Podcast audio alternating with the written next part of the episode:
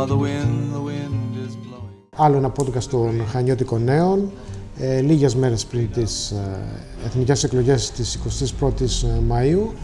Ε, κοντά μας η υποψήφια βουλευτής του ΣΥΡΙΖΑ Προοδευτική Συμμαχία, η κυρία Κατερίνα Μανιμανάκη. Καλησπέρα και καλώς ορίσατε. Καλησπέρα κύριε Κόνστα, ε, καλώς σας βρήκα. Ευχαριστώ πολύ για την πρόσκληση. Ε, και ξεκινάμε έτσι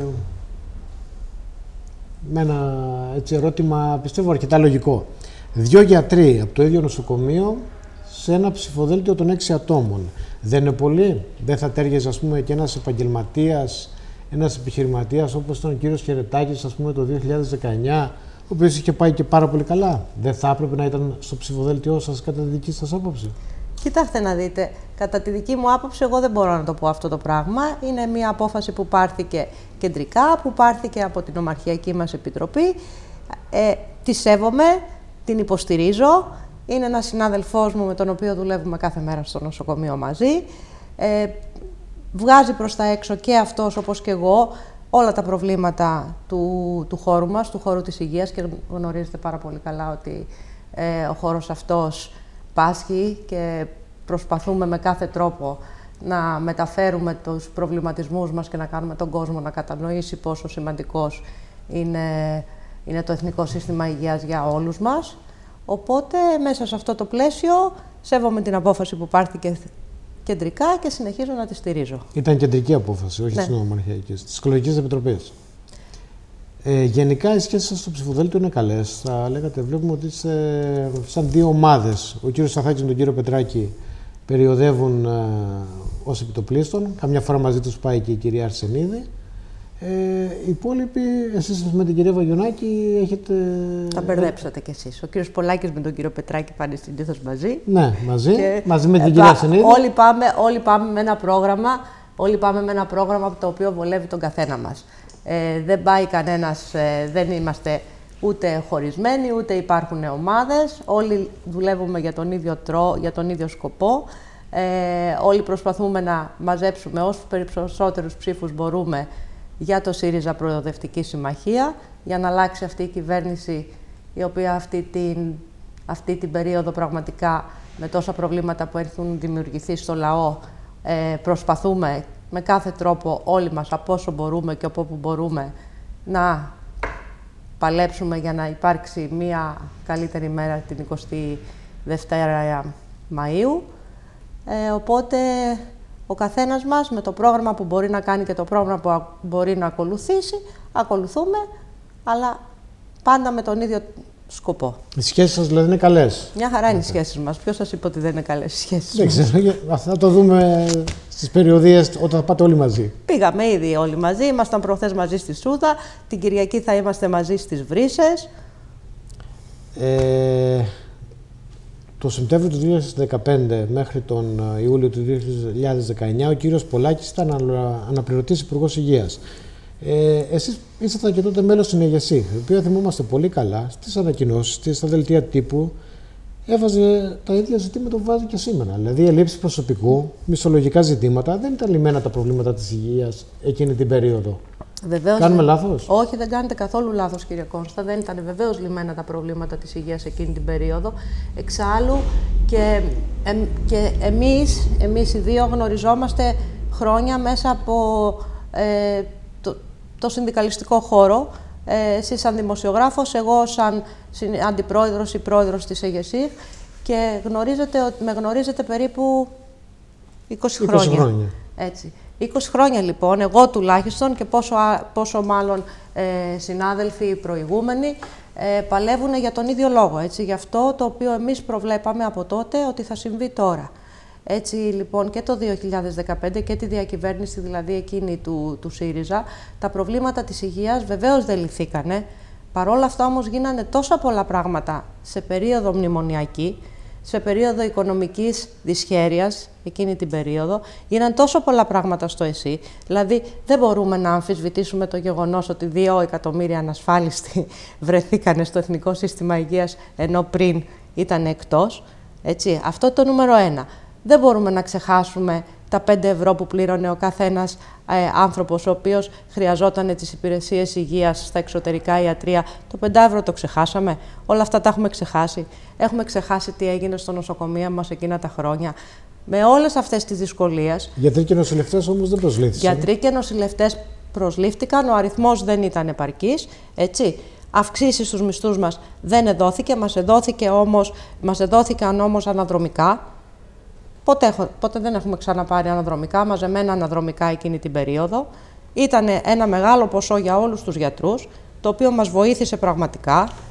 Και βεβαίως, και αν θέλετε να τα παριθμίσουμε έναν- ένα-ένα, πάρα πολλά πράγματα που έγιναν στο νοσοκομείο μας τότε. Θωρακοχειρουργική κλινική. Υπήρχε θωρακοχειρουργική κλινική; Δεν υπήρχε. Ιδρύθηκε. Ιδρύθηκε γιατί άνοιξε η κλινική, άνοιξε η θέση, φτιάχτηκε μια καινούρια κλινική και μπόρεσε να έρθει ένας συνάδελφος από το εξωτερικό Μα για να μήπως τη αυτό ήταν στελεχώσει. αποτέλεσμα ότι κάποιος βρέθηκε κάποιος άνθρωπος να έρθει από την Αγγλία στα Χανιά. Ήταν δηλαδή ένα. Βρέθηκε, μπορεί είναι να. η ευνοϊκή στιγμή. δεν Ήταν, είναι ο- μα μπορεί δεν να έγινε ήταν η κάτι ευνοϊκή κεντρικά στιγμή. ή- Μακάρι να βρισκόταν και τώρα η ευνοϊκή στιγμή. Εμείς δεν το ακυρώνουμε. Έτσι. Φτιάχτηκε η παιδιο- παιδοχειρουργική κλινική. Φτιάχτηκε το τμήμα πυρηνικής ιατρικής. Δεν ήταν η ευνοϊκή στιγμή μόνο, αλλά ήταν ότι δοθήκαν κίνητρα σε κάποιους ανθρώπους. Δεν είναι ένα κίνητρο να ανοίγει μια καινούρια κλινική και να μπορέσει να προσελκύσει ένα νέο άνθρωπο, επιστήμονα που γνωρίζει, που έχει γνώσεις, που θα φέρει, έφερε όλη του την οικογένεια εδώ πέρα. Ήρθαν άλλοι δύο συνάδελφοι από το εξωτερικό, το γνωρίζετε, από τη Γερμανία και στελεχώσανε τη- την, καρδιο, την καρδιολογική κλινική, η οποία καρδιολογική μας κλινική πραγματικά είναι το στολίδι του νοσοκομείου μας πια. Έχει ένα αρκετά σοβαρό αριθμό ε, σοβαρό αριθμό γιατρών, σοβαρή δουλειά, εξαιρετική δουλειά, πραγματικά. Και βεβαίως και τόσα άλλα, και άλλες κλινικές, ε, και τώρα πια φτάνουμε στο σημείο ας πούμε, να διαλύονται κλινικές. Γιατί συνέβη αυτό; Γιατί, γιατί πλέον δεν μπορέσαμε να κρατήσουμε τους γιατρούς μας στο νοσοκομείο; Γιατί το οικονομικό κομμάτι και το κόστος ζωής με όλα αυτά που έχουν συμβεί τώρα δεν μπορεί να κρατήσει τους νέους γιατρούς στην Ελλάδα και στον τόπο τους. Αναγκαστήκανε λοιπόν να φύγουν, αναγκαστήκανε να, να πάνε στο εξωτερικό. Η δική μου η κλινική, η ορθοπαιδική κλινική, η μεγαλύτερη κλινική του νοσοκομείου σχεδόν έχει διαλύσει. Φύ- Έφυγε και ο τελευταίος μας ειδικευόμενος. Αυτό τα είναι. στοιχεία μας που λαμβάνουμε ότι ας πούμε, τη διοίκηση του νοσοκομείου δεν α, επαληθεύουν τα λεγόμενά σας. Δηλαδή, μας λέει η διοίκηση να υπάρχει πρόβλημα στους νοσηλευτές και στους ε, γιατρούς. Το ζήτημα επικεντρώνεται κυρίως στις παθολογικές ε, κλινικές και στα ΤΕΠ. Οι υπόλοιπες κλινικές, τηρουμένων των αναλογιών, είναι επαρκώς τελεχωμένες. Ε, Θα σας απαντήσω. Ενώ θα σας πω υπάρχει τι ένας έχει ισχυρός γίνει. αντίλογος. Θα σας πω τι έχει γίνει. Ο αντίλογος είναι ισχυρός στο θέμα, γιατί πραγματικά, εγώ δεν ισοπεδώνω τίποτα και πραγματικά και αυτή την περίοδο γίνανε κάποιες προσλήψεις. Και γίνανε προσλήψεις επιμελητών. Έτσι, οι προσλήψεις αφορά τους επιμελητές. Ανοίγουν κάποιες θέσεις και κενές και συμπληρώνονται από επιμελητές. Όμως οι κλινικές δεν είναι μόνο οι επιμελητές. Οι κλινικές είναι οι νέοι άνθρωποι της, οι ειδικευόμενοι γιατροί. Από εκεί πάσχει πια το νοσοκομείο μας. Πάσχει από νέους ανθρώπους, από ειδικευόμενους που έχουν αντοχές, που έχουν δυνάμεις για να κρατήσουν τα επίγοντα. Γιατί οι ειδικευόμενοι μας όλοι φεύγουν. Διότι οι συνθήκες πια εργασίας στο νοσοκομείο μας έχουν γίνει αφόρητες. Ένα. Και δεύτερον, ότι το οικονομικό κομμάτι πλέον δεν μπορεί να καλύψει τις ανάγκες αυτών των ανθρώπων, ειδικά στο, στο νομό Χανίων, που γνωρίζετε ότι το κόστος ζωής και των ενοικίων είναι πλέον δυσβάσταχτο. Οι άνθρωποι αυτοί είναι άνθρωποι νέοι, με οικογένειες, ενδεχομένως μικρά παιδιά, οι οποίοι δεν μπορούν να, να έχουν ένα, με ένα μισθό ε, 1.100 ευρώ, 1.200 ευρώ και να μπορέσουν να συντηρήσουν και την οικογένειά τους και να πληρώνουν και το ενίκιό τους και να πληρώνουν το ρεύμα και όποιες άλλες ανάγκες έχει ο καθένας μας. Έτσι. Λοιπόν, αναγκάζονται και φεύγουν στο εσωτερικό, στο εξωτερικό για πολύ καλύτερες συνθήκες ζωής και εργασιακές συνθήκες. Κύριε Κόνστα, εγώ θα το πω. Γύρισα πίσω, είμαι όποια ηλικία είμαι, είμαι 50 ετών, γύρισα πίσω 15 χρόνια. Κάνω πια δουλειά ειδικευομένου που έκανα πριν από 15 χρόνια όταν ήμουν ειδικευόμενη και κάνω τριπλάσια δουλειά. Γιατί η γραφειοκρατία έχει τριπλασιαστεί, γραμματιακή υποστήριξη δεν έχουμε, πρέπει να κάνω το γιατρό, να κάνω το γραμματέα, Όταν χρειαστεί με, ένα. με την ψηφιακή διακυβέρνηση και τα ψηφιακά ραντεβού δεν έχει διευκολυνθεί το έργο σας. Μα- Τα- Λόγω πανδημίας σε όλες τις χώρες του κόσμου η ψηφιακή διακυβέρνηση προχώρησε. Ναι. Προχώρησε και στην Ελλάδα. η- Δεν έχει διευκολυνθεί η Όχι, εργασία δεν σας; έχει διαφοβοληθεί καθόλου. Μα δεν έχει καμία σχέση η ψηφιακή διακυβέρνηση με τη δουλειά μας. Δηλαδή, εμείς έχουμε. Θα σας περιγράψω μία μέρα μου. Κάνω εξωτερικά ιατρία και βλέπω γύρω στους 40 ασθενείς μία φορά την εβδομάδα, την ημέρα μόνη μου, με ένα νοσηλευτή. Εγώ πρέπει να κάνω το γιατρό, πρέπει να γράψω την ε, συνταγογράφηση, πρέπει να γράψω εξετάσεις στο νεοπή, πρέπει ενδεχομένως να κάνω ε, εισήγηση και φάκελο και πά. Εντάξει. Αυτά πριν από Όλα 15 χρόνια αυτά- δεν γίνονταν; όχι. Αυτά γινόταν σε ένα απλό χαρτί. Το να κάνεις συνταγογράφηση πλέον εντάξει έχουμε εξοικειωθεί πάρα πολύ. Το ΚΕΠΑ είναι μια πάρα πολύ μεγάλη και δύσκολη διαδικασία που πρέπει όλοι να ψηφιοποιηθεί, πρέπει όλοι να, να σκαναριστούν ακτινογραφίες. Τα έχει αναλάβει η γραμματειακή μας υποστήριξη. Έχουμε τώρα πια μια γραμματέα στην κλινική για όλη την κλινική. Όλα αυτά θέλουν απίστευτο χρόνο για να γίνουν. Παίρνουμε δουλειά στο σπίτι μας να βγάλουμε. Δηλαδή, πέρα από τη δουλειά μας πλέον, που εφημερεύουμε και μέρα παραμέρα σχεδόν, παίρνουμε δουλειά και στο σπίτι να βγάλουμε, διότι δεν βγαίνει δουλειά. Να πρέπει να φτιάξεις φάκελο αναπηρίας για τους ασθενείς δεν είναι απλό πράγμα.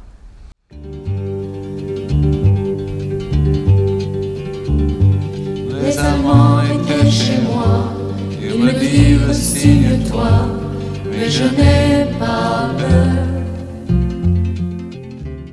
Ε, εσείς, ε, η επόμενη κυβέρνηση, αν είναι κυβέρνηση ΣΥΡΙΖΑ, ε, πείτε μου τρεις, ε, δι- τρεις ε, πολιτικές που θα μπορούσε να εφαρμόσει ώστε να σταματήσει η απώλεια να, ε, ε, όλη- ε, των ε, νέων γιατρών προς το εξωτερικό ε, σε σχετικά, μισο, ε, σε σχετικά γρήγορα. Όχι, δεν μιλάμε για 10, 20, σε 10, 20, 30 χρόνια, ώστε στα επόμενα 2-3 χρόνια να μειωθεί η έξοδος γιατρών στο εξωτερικό και οι- να παραμείνουν στο ΕΣΥ. Καταρχήν, είναι δύο βασικά πράγματα τα οποία πρέπει να γίνουν ταυτόχρονα. Το ένα είναι η αύξηση του, των μισθών μας και όπως έχει υποσχεθεί η κυβέρνηση του ΣΥΡΙΖΑ και έχει δεσμευτεί και ο Αλέξης ο Τσίπρας, 2.000 ευρώ εισαγωγικός μισθός για τον νεοδιόριστο γιατρό. Το είπε και Ένα χθες ο είναι Ντιμπέι, αυτό, ναι. ακριβώς. Το δεύτερο είναι οι συνθήκες εργασίας. Δηλαδή, να, ε, καταρχήν να φτιαχτούν, να εξο, εξ, εξυγχρονιστούν τα νοσοκομεία μας, να εξοπλιστούν, ώστε οι συνθήκες εργασίας για τους γιατρούς του Εθνικού Συστήματος Υγείας να είναι πολύ καλύτερες. Αυτά είναι τα δύο πράγματα, αφού μου είπατε για δύο πράγματα, τα οποία πρέπει να γίνουν ταυτόχρονα. Για να μπορέσει και να προσελκύσει τους συναδέλφους από το εξωτερικό να έρθουν, γνωρίζοντας οι συνάδελφοι αυτοί ότι ναι, με 2.000 μισθό, συν τις εφημερίες που θα κάνει ο κάθε συνάδελφος, συν αν έχουν ε, το- το- τα εργαλεία και τον τρόπο με τον οποίο θα μπορούν να δουλέψουν καλύτερα, να μπορέσει να προσελκύσει αυτόν τον κόσμο και να επιστρέψει να στελεχώσει το ΕΣΥ. Γνωρίζετε ότι το Εθνικό Σύστημα Υγείας είναι η ραχοκοκαλιά της υγείας. Έτσι. Όσο καλά ε, νοσηλευτικά ιδρύματα ιδιωτικά και αν υπάρχουν γύρω μας, αν δεν υπάρχει το κεντρικό κομμάτι που λέγεται Εθνικό Σύστημα Υγείας, κανένα από τα υπόλοιπα νοσοκομεία ε, ή κλινικές ιδιωτικές δεν μπορούν να λειτουργήσουν. Δηλαδή, το γνωρίζετε πάρα πολύ καλά, τους καλοκαιρινούς μήνες, τα τροχαία ατυχήματα. Αν δεν υπάρχει ε, στελέχωση από το νοσοκομείο μας, μπορούν να ανταπεξέλθουν ή όποια ιδιωτική κλινική των Χανίων.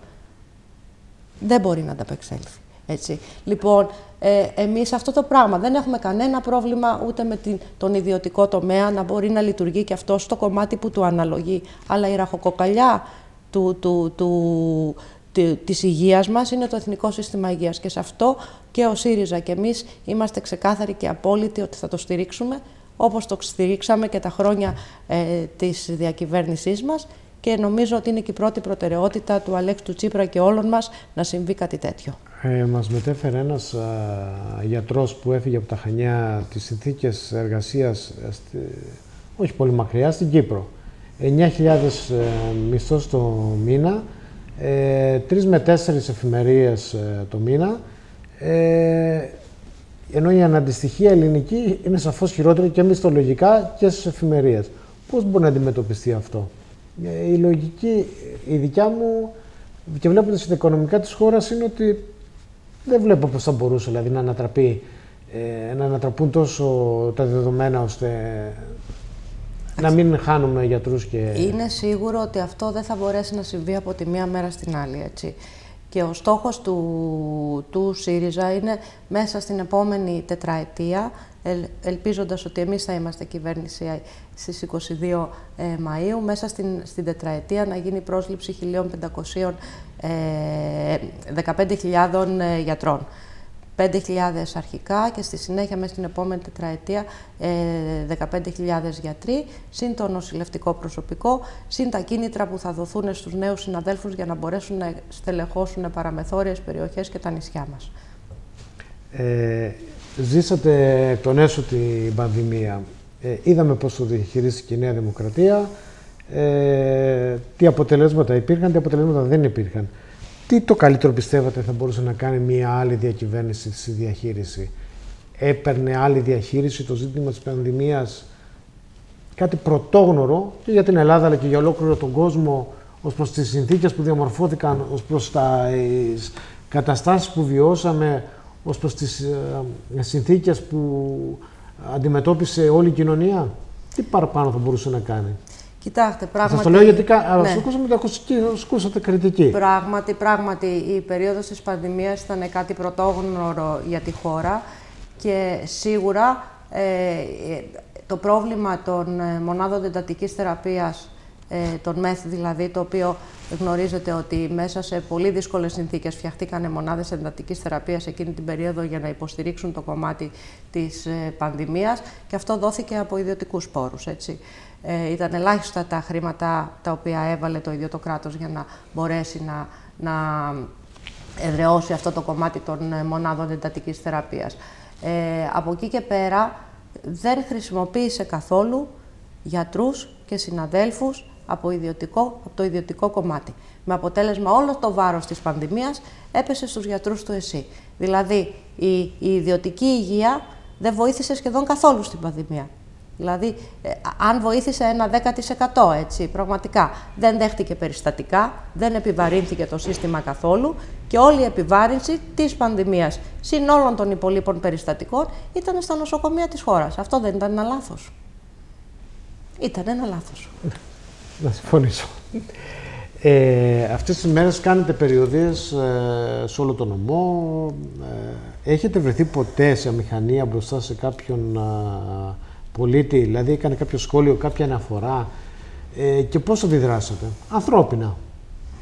Εντάξει, κάποιοι πολίτες αντιδρούν ε, όταν μας, ε, μας βλέπουν, ε, λένε δεν, δεν, δεν τους αρέσει ο ΣΥΡΙΖΑ, οπότε μπορούν να πούνε κάποια κουβέντα και σήμερα είχαμε πάει το πρωί στη Λαϊκή και υπήρχε πολίτης ο οποίος άρχισε να μας φωνάζει και να μας λέει φύγετε από εδώ, είστε κι εσείς κλέφτες σαν όλους τους άλλους. Αυτό συμβαίνει, αλλά αυτά είναι μεμονωμένα περιστατικά τα οποία εντάξει, περισσότερο... Λέω, γιατί είστε μια γυναίκα και θα έτσι με ενδιαφέρον πραγματικά να ε, να δω πώς αντιδρά μια γυναίκα. Σαν γυναίκα δεν με έχει προσβάλει πραγματικά ποτέ κανένας. Ε, δεν, ποτέ.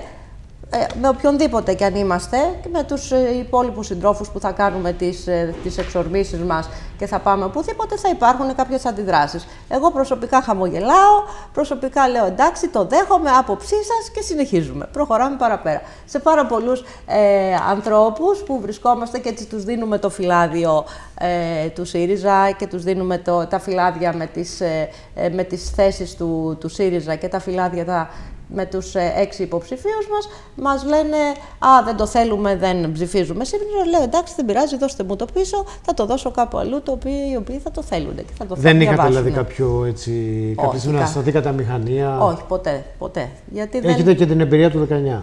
Νομίζω ότι ναι, έχω την εμπειρία του 19, οπότε σας λέω ότι δεν θα μπω σε διαδικασία. Όταν δω ότι υπάρχει κάπου κάποια αντίδραση, θα χαμογελάσω και θα προχωρήσω.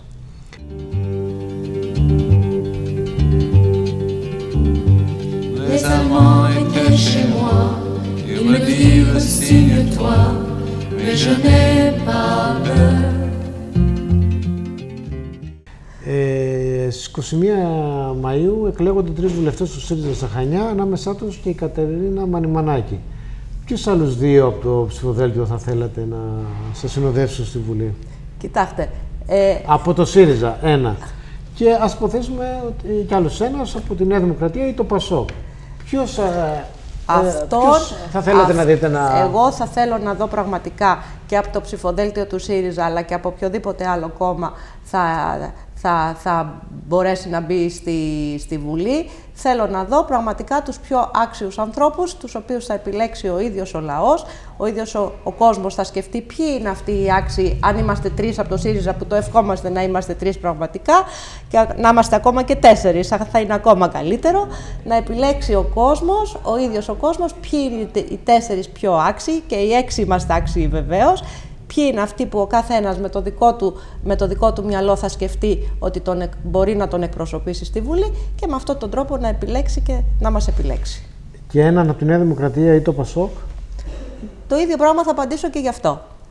Περίμενα να μου πείτε ότι θα ήθελα περισσότερες γυναίκες. Γιατί υπάρχει τεράστιο έλλειμμα και δυστυχώς βλέπουμε και στην τοπική αυτοδιοίκηση που συμμετέχουν γυναίκες, συμμετέχουν Εγώ... λόγω ότι, ότι υπάρχει το. Εγώ αυτό το αναφέρω πάντα και θα το, θα το έλεγα και μετά, αλλά είμαστε 50-50, είμαστε ίσοι. Έτσι, λοιπόν, γι' αυτό το λέω. Είμαστε 50-50, 50-50 στο ψηφοδέλτιο και του ΣΥΡΙΖΑ και 50, σχεδόν 50 και στα υπόλοιπα ψηφοδέλτια. Ο, η γυναίκα είναι ίση ακριβώς με τον άντρα, Οπότε ο κόσμος θα επιλέξει, όπως είπα και εγώ, τον πιο ικανό. Ε, η καταγωγή σας είναι και από μια αγροτική περιοχή, ε, όπου όλοι, πως όλοι, σε όλη την Κρήτη ε, ζούμε και αναπνέουμε με το ελαιόλαδο και το λάδι. Ε, στους παραγωγούς, οι οποίοι το κόστος παραγωγής έχει φτάσει στα ύψη που από τη μία έχει μια κάποια τιμή το λάδι, χάνεται όμως και χάνεται το όποιο κέρδος ε, λόγω κόστους. Τι θα μπορούσατε να τους πείτε εσείς που δεν είστε επαγγελματίας πολιτικός, είστε μια γιατρός, είναι άλλη ο τομέα ο δικός σας. Έχετε γνώση, μπορείτε σε έναν άνθρωπο από αυτούς τους περιοδίους σας που σας βάλει το θέμα. Είναι αγρότης, δεν μπορώ να επιβιώσω ή δεν μπορώ να ζήσω. Σας έχει απασχολήσει το ζήτημα αυτό; Με έχει απασχολήσει και πραγματικά τις τελευταίες μέρες που κινούμαστε και μέσα στην ενδοχώρα και μιλάμε με ε, ε, ανθρώπους πραγματικά που αυτό είναι το εισόδημά τους, δηλαδή είναι αγρότες και αυτό είναι το εισόδημά τους, βλέπουμε ότι έχουν πλέον προβλήματα σοβαρά επιβίωσης. Είτε αυτό είναι το κόστος ε, παραγωγής, το οποίο βεβαίως έχει αυξηθεί, το κόστος ε, των λοιπασμάτων, το κόστος του ρεύματος, του νερού, όλα αυτά λοιπόν. Και βέβαια το άλλο πάρα πολύ σημαντικό που εγώ ε, μπόρεσα να, να το δω τώρα που πραγματικά γιατί ξέρετε εγώ δεν είμαι επαγγελματίας πολιτικός όπως είπατε και δεν μπορώ να βρίσκομαι πολλές φορές μας λέει ο κόσμος γιατί δεν έρχεστε; Γιατί δεν έρχεστε από εδώ να μιλήσουμε; Ε, δουλεύουμε από το πρωί μέχρι το βράδυ σε έναν άλλο χώρο. Οπότε δεν έχουμε και το χρόνο και όντας μη επαγγελματίας πολιτικός, δεν μπορώ να το κάνω αυτό με τον κόσμο πολύ συχνά. Το βλέπω λοιπόν και αυτό που εκλαμβάνω είναι ότι ε, η ενδοχώρα έχει αποδυναμωθεί. Έχουμε αφοσιωθεί σε ένα κομμάτι που λέγεται τουρισμός και έχουμε αφήσει την πρωτογενή τομέα. Ο πρωτογενής τομέας είναι αυτός όμως ο οποίος μας δίνει δύναμη. Ο πρωτογενής τομέας είναι αυτός που δίνει δύναμη και, και αυξάνει και τη δύναμη της ίδιας της ενδοχώρας. Δηλαδή αν, αν παραμείνουμε μόνο στο κομμάτι του τουρισμού που δεν λέω είναι πάρα πολύ σημαντικό, αφήνεται η ενδοχώρα όμως πίσω και μετά τι γίνεται; Και μια τελευταία ερώτηση. Ε, πέρα από τον τομέα υγείας τον οποίο γνωρίζετε, υπηρετείτε, ξέρετε καλά, δεν μπορεί κανείς να το αμφισβητήσει αυτό. Ε, αν αύριο είσαστε βουλευτής, ποιο, για τα Χανιά πάντα, ποιο θα ήταν το επόμενο τομέας κάπου που θα ρίχνατε ιδιαίτερη έμφαση; Θα θέλατε δηλαδή να δείτε κάτι να αλλάζει. Και πιστεύετε ότι ως βουλευτής ως πολιτικό πρόσωπο οπουδήποτε, θα μπορούσατε, θα θέλετε να παρέμβετε, να βοηθήσετε, να στηρίξετε ε, εκτός από το χώρο της υγείας. Ναι, ένα, ένα που πάλι έχει σχέση με το χώρο το δικό μου, σίγουρα θα ήταν να τελειώσει η ιστορία με το ΒΟΑΚ. Να τελειώνουμε με αυτή την ιστορία. Ο βόρειος οδικός άξονας πρέπει να βρεθεί λύση και να βρεθεί σύντομη λύση, διότι δεν μπορούμε να θρηνήσουμε πλέον ε, άλλες ανθρώπινες ζωές εκεί πέρα. Είναι δυσβάσταχτο το βάρος που ζούμε κι εμείς ε, μέσα από το νοσοκομείο, ένα πάρα πολύ σημαντικό. Και το δεύτερο κομμάτι, αφού μου λέτε, θα ήταν πραγματικά οι άνθρωποι της ενδοχώρας, οι οποίοι χρειάζονται υποστήριξη και χρειάζονται στήριξη και είναι αυτοί οι άνθρωποι οι οποίοι έχουν δουλέψει και έχουν προσφέρει τη, στη, τη, στη ζωή τους, είναι μεγαλύτερης ηλικίας και αυτή τη στιγμή ε, ζορίζονται πραγματικά για να μπορέσουν να τα βγάλουν πέρα και να κρατήσουν τις περιουσίες τους και τη, το, τον κόπο μιας ζωής, να τον κρατήσουν ε, και να παραμείνουν δυνατοί εκεί. Ωραία. Αυτό από μένα. Σας ευχαριστώ πάρα πολύ. Και εγώ σας ευχαριστώ πολύ. Πέρασα πάρα πολύ ωραία. Παρόλο που ε, ήρθα αρκετά κουρασμένη, αλλά ήταν πολύ ευχαριστή η συζήτηση. Να είστε καλά.